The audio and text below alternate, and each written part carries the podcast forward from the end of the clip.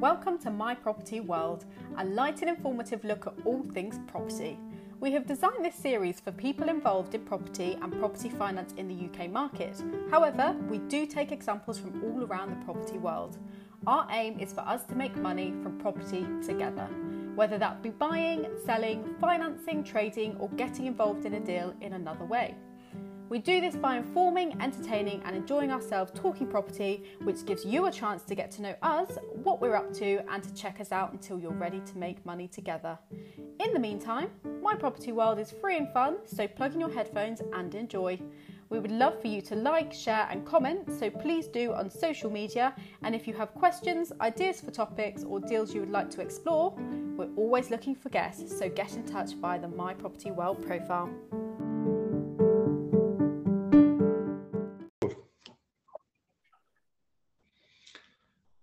And welcome to another episode of My Property World. We're doing a deal analysis with Christine Janaway. And Christine, um, the, the, deal we're looking at involves uh, a negotiation around a rolling break clause in a lease. Yeah. So a rolling break clause, what, what is that? Okay, so with a commercial lease, um, well, even with an AST, you can you can have by agreement a break clause in that lease. So it might be in favour of the tenant, where the tenant can serve a break notice and break the lease, might be in favour of the landlord, or it might be a mutual break. And breaks are either on fixed dates or they're what was called rolling, which is any time, it's usually after a certain period has passed, by giving a month, three months, six months notice, whatever it says in the break clause, the, the tenant can break the lease and vacate. It doesn't divest you of any other of your liabilities, but it does bring the lease to an end at a date earlier than the usual expiry. That's basically the principle. Okay, and, and so what, what type of property are we talking about? We're talking about a, a commercial sort of office building in the west of England. Um, my client uh, was a fairly... What, what sort of size of uh, building?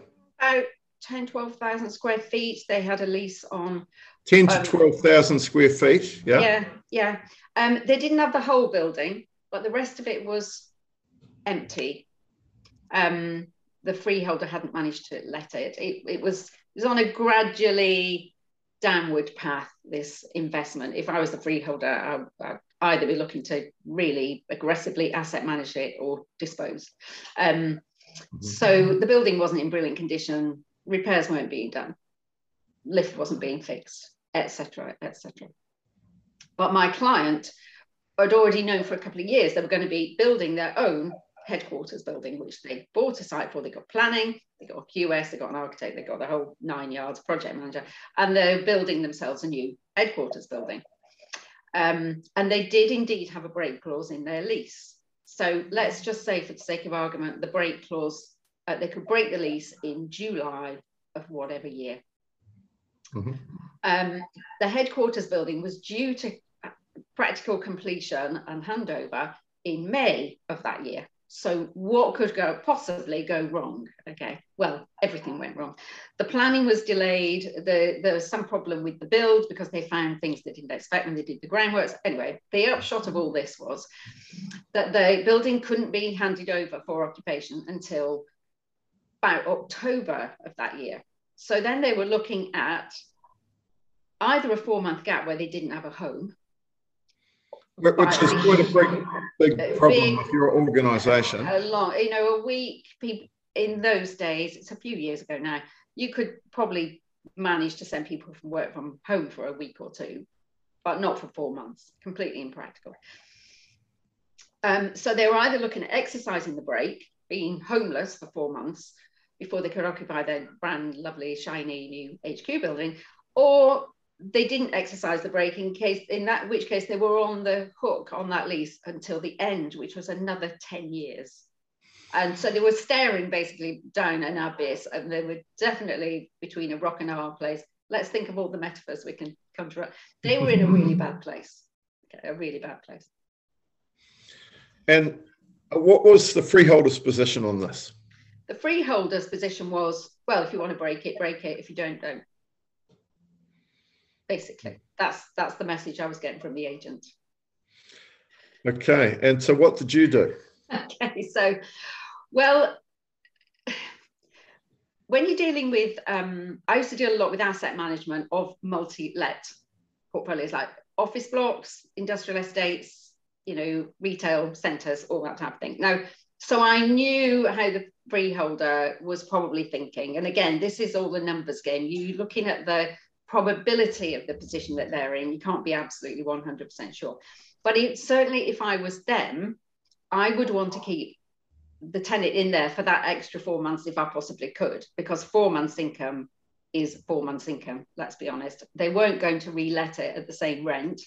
Um, they'd have to spend a lot of money. The rest of the building was empty, etc. Et so if I'd been advising them as their asset manager, I would have said, just for God's sake, keep them in there for another four months because that is just free money, and we won't be pay, we won't have to pay the business rates on the empty space.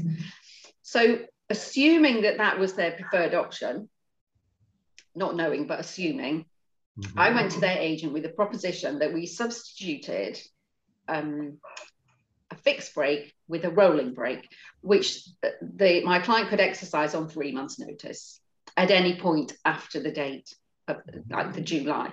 They could give three months notice at any time and break their lease three months later. And at first it was absolutely no way. Um, and it then just took a lot of conversations backwards and forwards, backwards and forwards, before they realized that actually I did know what their position was and what their likely preference was going to be, which turns out it was. And we we finally got agreement to the rolling break because I played a bit of a game of bluff with them. And often these things do come down to bluff, I'm afraid. um, so I said, okay, if you absolutely won't agree, it's not a problem because I've got my team, because I was a partner at the at the surveying business. Um, I've got my team, we found alternative temporary accommodation for my clients. So I've got the serving agent coming to my office today to pick up the break notice and he's going to come because that's how you did it in those days that he's going to come and serve it on you this afternoon. The lease will be broken in july and every you know it's all sorted. Obviously they would prefer not to have to move into temporary accommodation because they got removal then twice. You know it's it's not in their interest to move twice. Um, if i was advising them on a strategy i wouldn't advise them to just move twice but if that's your position, then so be it. And about two hours later, he came back to me and said, I've just instructed solicitors to insert a rolling break into their lease. Job done. Thank you very much. In the meanwhile, I had the finance director of my client on the phone to me literally every 10 minutes in a panic saying, What are we going to do? What are we going to do? and uh, when you're there. People who aren't property people really have challenges understanding some of the detail. Yeah, they do. And, and the um, implications um, to the to the business. Absolutely. I mean, he the finance director was looking at either being homeless and how on earth are we going to manage that process, or another 10 years of rent. It was over rented, and but the reviews were down, were upward only, so they were never going to get the rent down. And it was another case where I just had to say to him, I am 90% sure of the position that the freeholder is in and what they're going to do. So we just have to play this game to its ultimate conclusion. And we will might get to the point where I literally have the break notice in my hand and the server standing at the door waiting to take it away to their office. So we we might and we did actually get to that point. Um, said, but you just have to have faith uh, that that I'm I'm so sure of their position. I know they're going to do it. So let's just, you know, hold tight because uh, it, it'll, it, this is going to work. And if it doesn't work, I'm really sorry. I will find you some temporary accommodation. But um, yeah, I'm, I'm 90% sure it'll work. And he was willing, he was happy with those odds. So we did and we bluffed it out. Basically, we bluffed it out. And I, I, I know the guy who I was dealing opposite, and I know where he is now. And if he listens to this, he'll think, "Oh my God, she bluffed me," because it probably still stings even after, you know, quite a number of years have passed. Those sorts of things do sting when you feel you've been bluffed. So, but you know, that's just business, isn't it? Well, I'm sure I've been bluffed in the past. Uh, uh, another great story from Christine Janaway. Uh, So you can get hold of Christine on LinkedIn. Um, I'm Will Mallard. This is My Property World podcast. Christine Janaway, thank you. Uh, oh, thanks, Will. Thank you. Welcome to My Property World, a light and informative look at all things property. We have designed this series for people involved in property and property finance in the UK market. However, we do take examples from all around the property world. Our aim is for us to make money from property together, whether that be buying, selling, financing, trading, or getting involved in a deal in another way. We do this by informing, entertaining, and enjoying ourselves talking property, which gives you a chance to get to know us, what we're up to, and to check us out until you're ready to make money together. In the meantime, My Property World is free and fun, so plug in your headphones and enjoy. We would love for you to like, share, and comment, so please do on social media. And if you have questions, ideas for topics, or deals you would like to explore, we're always looking for guests, so get in touch via the My Property World profile.